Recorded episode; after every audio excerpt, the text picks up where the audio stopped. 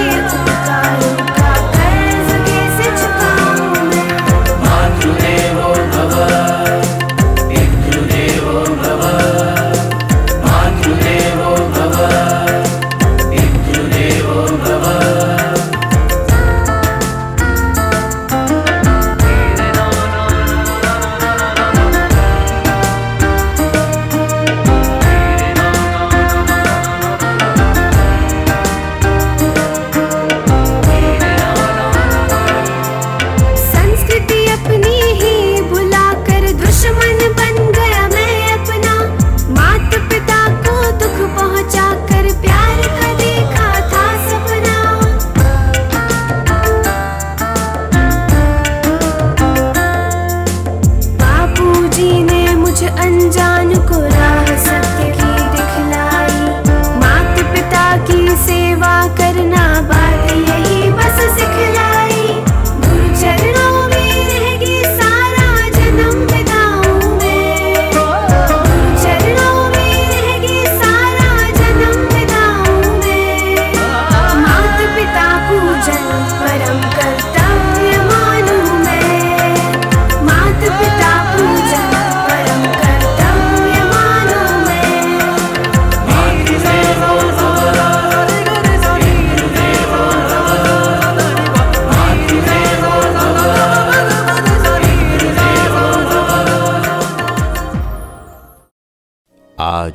कईयों की आँखें खुली हैं।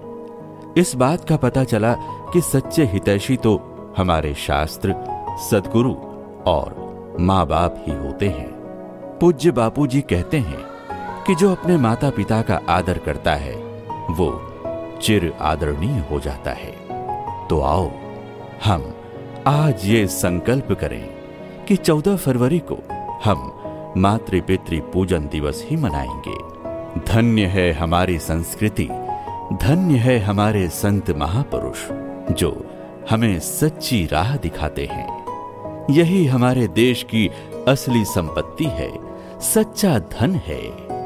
ऐसे संत महापुरुषों के चरणों में कोटि कोटि नमन कोटि कोटि प्रणाम।